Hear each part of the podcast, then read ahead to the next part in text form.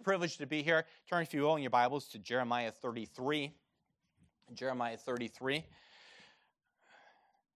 Anytime you're in a context like this and you're introduced with Dr. Cushman saying, This is one of my favorite chapters. And then last week, actually, Dr. Talbert basically said, I'm only going to preach one half of my message. There's a whole second half that I could preach after this.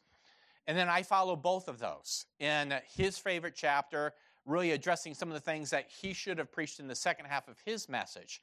And so I feel very out of place in that regard. I feel like I should sit down, let both of them just kind of tag team on this, and, and we would all be blessed through it. But as we approach Jeremiah 33, one of the realities is, is that there are truths in here that I think are so meaningful for us today. But one of the things we need to do is we need to make sure that we connect them which, with the, the, the sidewalk in which we walk. You know, sometimes when we're in the busyness of seminaries, it's actually easy to lose touch with what's happening in the outside world. At times the world seems so distant, and, it, and it's as if, uh, if, as long as it doesn't impact our academic deadlines, it's easy to set aside everything that's happening outside of this building for the sake of the urgency that's happening inside of the building.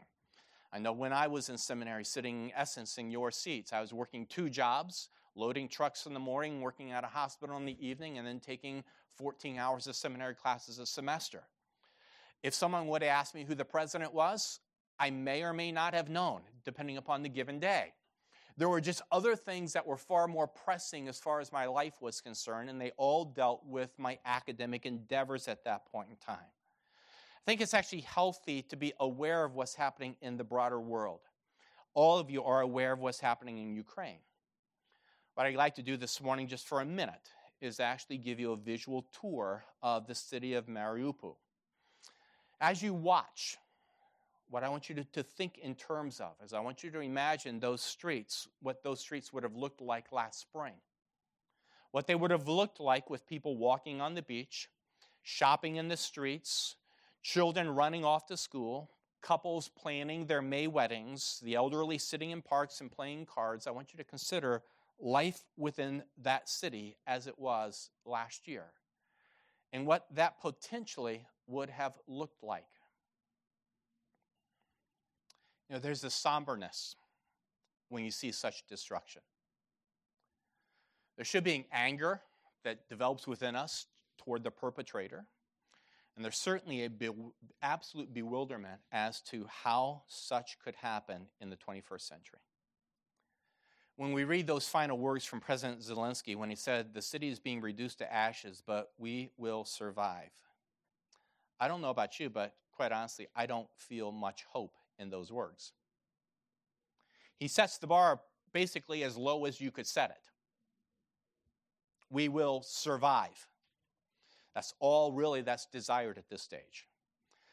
But the other reality is, is that really he's in no position to make such a promise though he has gained appropriately, I think, international respect for his courage, the reality is, is that he's relatively impotent as it relates to standing against the Russian war machine. The city may survive in brick and mortar, but its people, 450,000 of them, have already lost so much that will not be regained. When we go into Jeremiah 33, the last chapter of this book of consolations as it's set within the book of Jeremiah, that same sense of weight should enter our souls. Jeremiah was not writing in a historic vacuum. You've been studying the book over the course of several months. You know the storyline. What we have just witnessed visually by way of what happened in Mariupol is going to happen in the city of Jerusalem. The city will be laid bare, stone will not be left on stone, and the devastation will be so immense that over a century later, Nehemiah will weep when he sees what's left of the city walls. All that Jeremiah has, pro- has prophesied about the destruction of Jerusalem was coming to pass. The city would fall under the brutality of Nebuchadnezzar, and there was really nothing that could be done. When we enter into Jeremiah, 33, verse 1 really gives us the historic setting in which this is taking place. It connects for us actually the previous vision or the previous prophecy in chapter 32 with what we find in chapter 33. There's a second prophecy, and we read verse 1 Moreover, the word of the Lord came unto Jeremiah the second time while he was shut up in the court of the prison, saying, Again, if we just turn back to chapter 32, we see similar words. Verse 1 And the word came to Jeremiah from the Lord in the tenth year of Zedekiah, king of Judah, which was the eighteenth year of Nebuchadnezzar. And then the king of Babylon, uh, the king of Babylon's army besieged Jerusalem, and Jeremiah the prophet was shut up in the court of the prison, where he was in the house of the king, uh, in the house where he was in the king of Judah's house. For Zedekiah, king of Judah, and I'll simply add close with this, had shut him up. That's really what was happening. Zedekiah was tired of hearing of Jeremiah's prophecies, and he shut him up both from a verbal perspective and then literally put him in jail at that point in time. So really the question this morning is going to be this is how is the word of the Lord going to respond to a people that are about ready to be devastated by Nebuchadnezzar's army? As we walk through this chapter, there's no question about it. The emphasis of this chapter is on God speaking. This is God speaking to a people whose city would be devastating, whose families would be slaughtered, whose children would be taken, whose king will be blinded, and who really brought it upon themselves because of their own sinfulness. What does God have to say to a people like that? Well, God speaks to them. We see, Thus saith the Lord in verse 2, again in verse 4, in verse 10, in verse 12, in verse 14, in verse 17, in verse 19, and verse 23. There's this repetition through the chapter, Thus saith the Lord. It's communicating the authority of the sovereign as he inserts himself into the situation.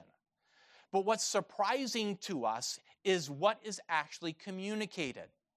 What we would expect in this particular chapter is this I told you so. I have been telling you year after year after year, unless you repent, you will perish. Does it not say that within the curses of the Pentateuch? Israel, open your ears, open your eyes, pay attention.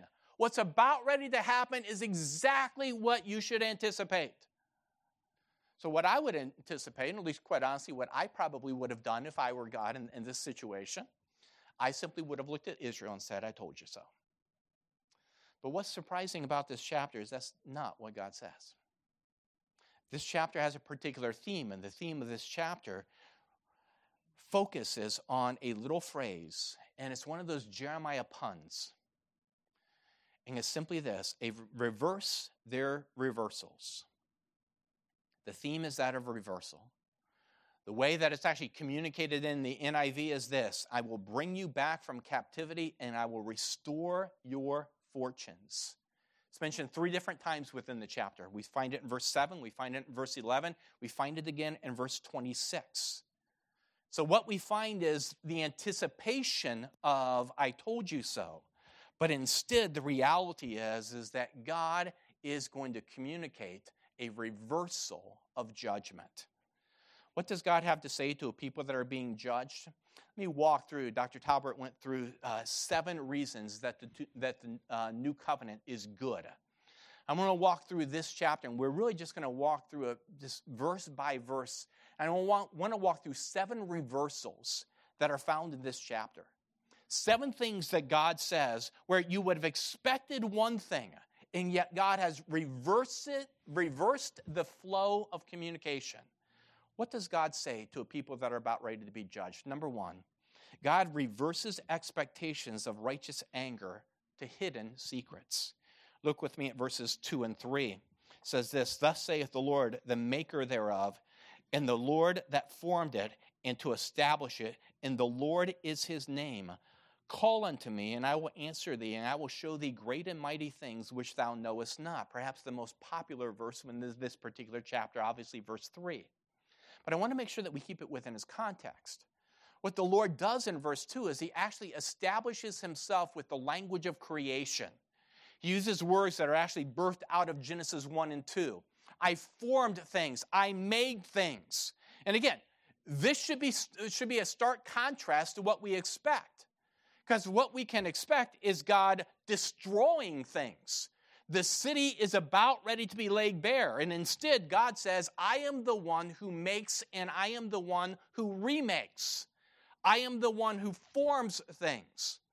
And then, interestingly enough, as he communicates his position to Jeremiah, it's almost as if he is a father who pulls a child close and he simply says this Call unto me, and I will show you great and mighty things that you would have had no access to. The very word that's used here in speaking in terms of great and mighty things is also used of a city that is impenetrable in verse 7. In essence, what God is saying is this is Isaiah, even I, as I am about ready to punish your people, I'm going to pull you close and I'm going to whisper in your ear a secret. And I'm going to show you things that you would have never known otherwise. Now, I, I don't know about your experience. But when my father was punishing me, my father was an unsaved man, and so when he punished me, I'll simply say it never met the standards of uh, acceptable biblical punishment. But when he was punishing me, there was never a time uh, as he was uh, laying on the lashes where he would whisper in my ear vacation plans. There was no sense of, oh, Brian, let me communicate something good there was always a sense, again, of the, of the solemnity and the somberness of the moment. The expectation was tears, and many times my father's voice was raised in anger. So we have a reversal here.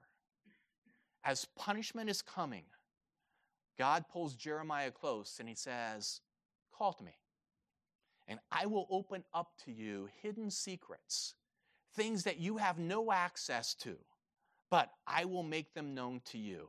That's, from my perspective, the, the preface, the entirety of the chapter. Instead of responding in wrath and in anger, God responds in sympathy and in compassion. A reversal of what is expected. Second reversal that we see is actually found in verses 4 through 7. In verses 4 through 7, God reverses total destruction into abundant prosperity. Look with me at verse 4. Thus saith the Lord, the God of Israel, concerning the houses of this city, and concerning the houses of the kings of Judah, which are thrown down by the mounts and by the sword. They come to fight with the Chaldeans, but it is to fill them with the dead bones of men, whom I have slain in my anger and in my fury, and for all uh, and for all whose wickedness I have hid my face from in this city. This is notoriously a difficult text to actually interpret to walk through the syntax of it. But in essence, we know three things that, that Jeremiah is saying, or that really God is predicting as far as the city is concerned. Number one, the defensive action that, that the people are taking is they're breaking down their own houses. They're taking their own stones and they're, and, and they're placing them against the city walls, expecting them potentially to stop the siege. The battering ram, as it's trying to knock down the city walls, as it's trying to open the city gates, the people are doing all they possibly can to stop Nebuchadnezzar's encroachment. So the very walls and the very rooftops that were used earlier in chapter 33 to offer incense to Baal, now those rooftops and those houses are being pulled down to somehow stop Nebuchadnezzar from entering into the city. Second thing that's noted is that the offensive action of the sword. The Chaldeans are bringing the sword, and Israel is doing all they can to counter that with swords of their own. But we know in the reading that their defense is impossible. And then, number three, the victims of the divine judgment are already dead within the city. Many commentators would simply suggest this is that death has already taken place in the city, but all of the cemeteries are outside the city. And so now bodies are being stacked upon bodies, and there's nothing that they can do with them. Right? That is the condition of total destruction. But I want you to note what God does reversal. Very next verse as he begins, verse 6 Behold, I will bring it health and cure I will cure them and, re- and will reveal unto them the abundance of peace and of truth. I will cause the captivity of Judah and the captivity of Israel to return, and I will build them as at the first. This same God who's breaking the city walls down now promises health to them, promises peace to them. What I find interesting about this particular promise of peace is when we go back to chapter 8, this is the very thing that Jeremiah was looking for. If we remember verse 22, it's a verse I, I, noted earlier as I noted that song. He says, Is there no balm in Gilead? Is there no physician there? Why then is there no healing for the wound of my people? And those are rhetorical questions at the end of chapter 8, to which the answer, the expected answer is, There is no balm in Gilead. There is no healing there. I, they are a, a point of sinfulness which is beyond repair. And yet, now as we get to chapter 33, as the city walls are falling down, Jeremiah looks at their particular condition and he moves them from a position of total destruction to a position of total, abundant prosperity, a position of health. He promises them peace and security, peace and truth which, as interesting as it is, Jeremiah, throughout the course of this book, offered anything but peace to Israel up until this chapter. He has promised them every level of destruction. But now, God speaks, and the reversal happens. There's a third reversal that's noted as far as the chapter is concerned. And the third reversal is simply this God reverses sinful guilt into complete forgiveness. Again, look with me at verse 8 and I will cleanse them from their iniquity, whereby they have sinned against me, and I will pardon all of their iniquities, whereby they have sinned and whereby they have transgressed against me. There's a reversal of guilt to forgiveness. Jeremiah actually uses three different words here to define sin. These are the same three words that, that are used by Moses as he's on Mount Sinai in, in Exodus 34. They're the same three words that are used by David in Psalm 51. They note the totality of sin. You know the words. One, that common word that we, we, we define as sin, missing the mark second word that speaks of being perverse and of twisted, that of iniquity. And then the third word that speaks of rebellion, which oftentimes in our English Bible is translated transgression. The reality is, is that sin is all of those things. It is twisting and bending of a person whom God created upright. It is missing the mark of God's perfect law and is the active rebellion against the kingdom and the lordship of Christ. And when you go through the book of Jeremiah, what you find is that Jeremiah is naming sin after sin after sin. Matter of fact, there are few books in the Bible that note as many sins as Jeremiah does. Just follow with me. Jeremiah actually preaches against forsaking God, oppressing the poor, rejecting the truth, doubting God, abusing the weak, speaking lies, pursuing wealth, harming aliens, murdering the innocent, stealing goods, committing perjury, following Baal, breaking the Sabbath, slaughtering children, betraying friends, and breaking the covenant. That's all. He stacks sin upon sin upon sin from chapters 1 all the way to chapter 32.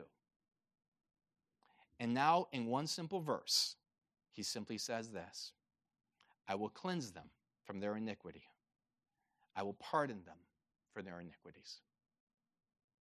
That's a reversal. God has promised complete cleansing and total pardon. He declares them free from guilt. Again, let's just flesh this out for a moment in very practical terms. Imagine, if you would, that there actually came a time when the Russians were defeated in Ukraine. And President Putin and the Russian soldiers that by now we are aware of the multiple war crimes that they've committed raping innocents, murdering women and children in the streets, slaughter of a level that we haven't seen perhaps from a, from a global perspective since World War II. Imagine that all of those individuals were actually taken to a, an international tribunal and all of their sins, all of their, all of their atrocities were laid out so that all the public could hear. And all of us within our hearts, we would have this raging desire for what? Justice. I mean, how many of us within our hearts right now would grieve if President Putin lost his life? No one. He's a man deserving of death. But imagine, if you would, that at the end of that court scene, the judge would simply stand up and look at President Putin and look at those Russian soldiers and say, I declare you innocent. Your sins are cleansed, your iniquities are forgiven. Leave in joy and in peace. Everything within us, everything within us would cringe at that moment. We would demand something else. And yet, at the same time, this is exactly what God is doing for Israel.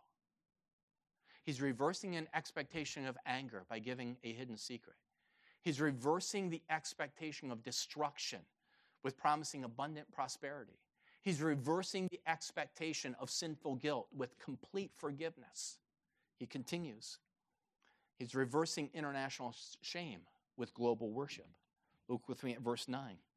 And it shall be to me a name of joy a praise and an honor before all of the nations of the earth, which shall hear of the good that I will do unto them. And they shall fear and tremble for all the goodness and for all the prosperity that I, pro- that I procure unto them. Dr. Talbert noted last week that there are two primary goals within the new covenant. One is the universal glorification of God, and the second is the sanctification of his name. That his name would be known among the nations and would produce a response of joy and of trembling, would, redu- would, would produce a response of worship. What do we have here in verse 9? What we have is God doing that very thing.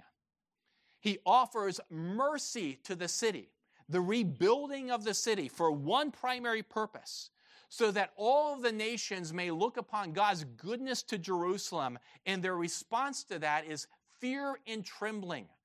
Old Testament language which speaks of worship, the acknowledgement of Yahweh as being the true God. It's a reversal. International shame as the city is broken down. There's nothing left to the rebuilding of the city and the glorification of the name of God found within that city.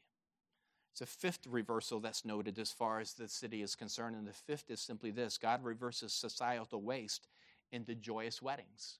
Look with me at verse 10. It says, Thus saith the Lord, again shall be heard in this place which ye shall which which which ye shall say shall be desolate without man and without beast, even in the cities of Judah, in the streets of Jerusalem, that are desolate without men and without inhabitants and without beast. All right, what you should walk away from in verse 10 is that very visual picture that we saw earlier of Mariupol a city that is desolate, a city that has no beast within it, a city that has no one walking the streets. All right, that's God's portrayal of Jerusalem in verse 10.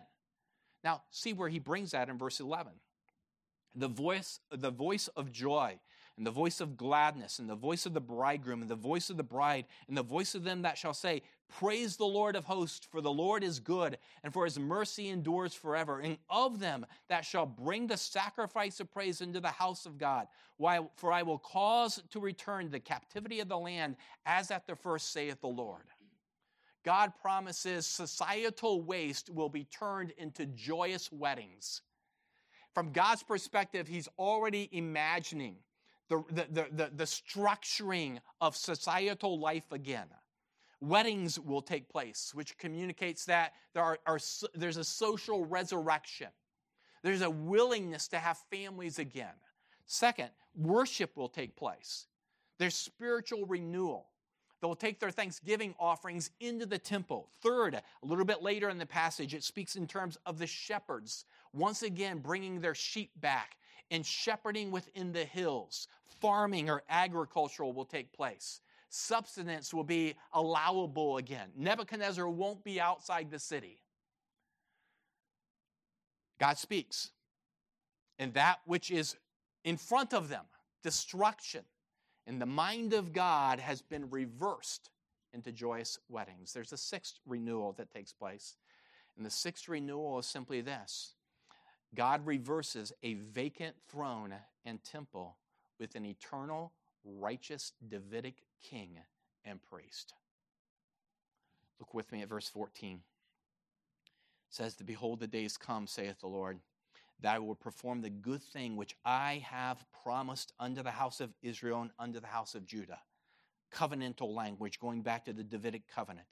In those days and at that time, I will cause the branch of righteousness to grow up unto David, and he shall execute judgment and righteousness in the land. In those days shall Judah be saved, and Jerusalem shall dwell safely. And this is the name wherewith she shall be called the Lord our righteousness.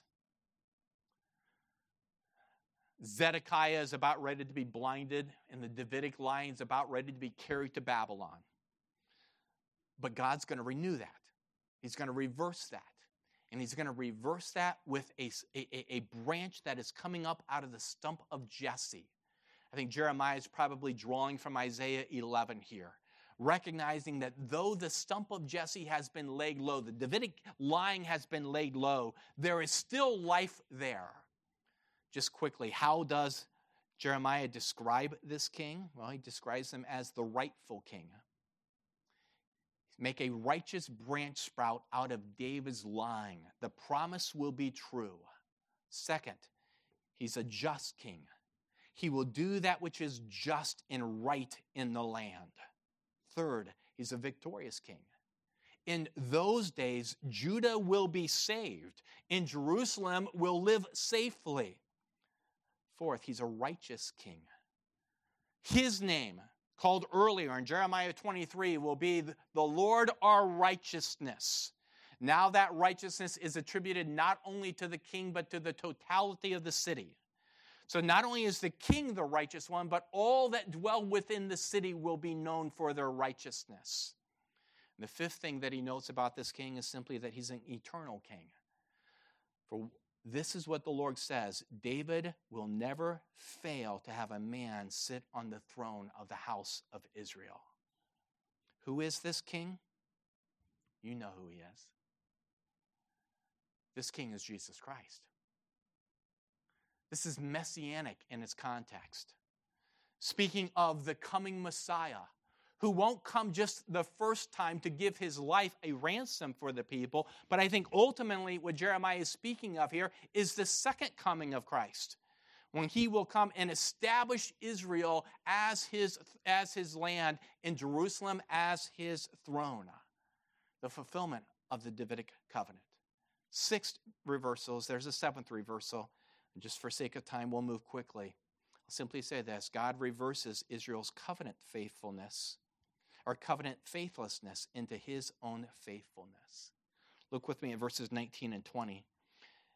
The word of the Lord came into Jeremiah, saying, Thus saith the Lord, if ye can break my covenant of the day and my covenant of the night, that there should not be day or night in the season, then may also my covenant be broken with David my servant, that he should not have a son to reign upon his throne, and the Levites, the priest, my ministers.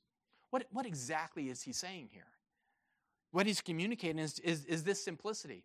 I have stated to David that I will always have a line of David on my throne for all of eternity.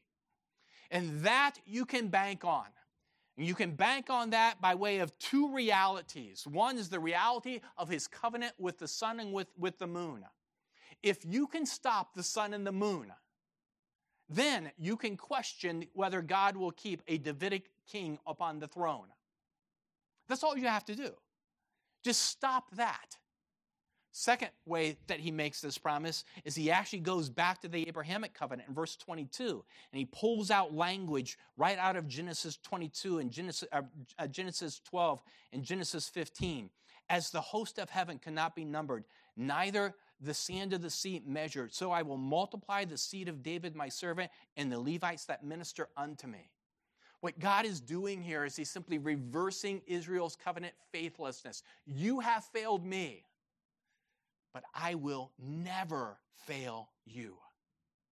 My promises are absolutely sure.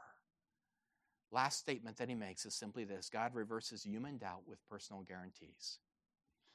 We won't look at this in verses 23 and 24, but in essence, what he communicates is that there are those that are mockers, those that are questioning. God, will, will you really bring two people back together? Can you really accomplish this? And once again, he comes back and, and uses and pleads upon his covenant with the sun and with the moon and simply says, You can absolutely bank on it. Scoffers will always be there, but God's faithfulness is absolute. All right, what do we learn? Two final thoughts. Number one, God revels in reverses. He revels in reversals. For Israel, all covenantal promises to the patriarchs in David will be fulfilled. There will be a ruler, there will be a reign, there will be a realm, and there will be regeneration. All Israel will be saved. Dr. Talbert touched on that last week. Jeremiah 33 guarantees it, promises it. What does that mean for us? Well, God revels in reversals. That's what it means for me. For believers, the righteousness of Jesus Christ reverses my rebellion against God. I have righteousness, I have forgiveness, I have adoption, and I have resurrection.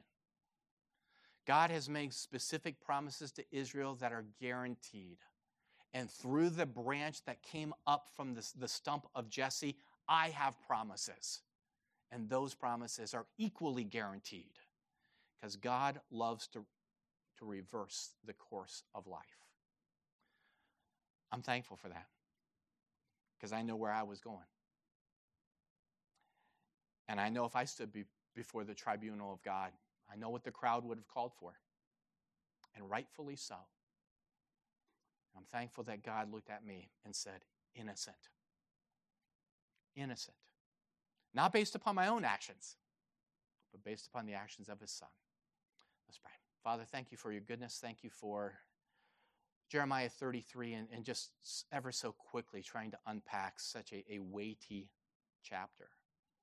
Lord, we would simply ask that the simple thought that we would walk out with is that you love to evidence your mercy and to reverse what we deserve based upon your grace. Lord, may we revel in your reversals. In your name, amen.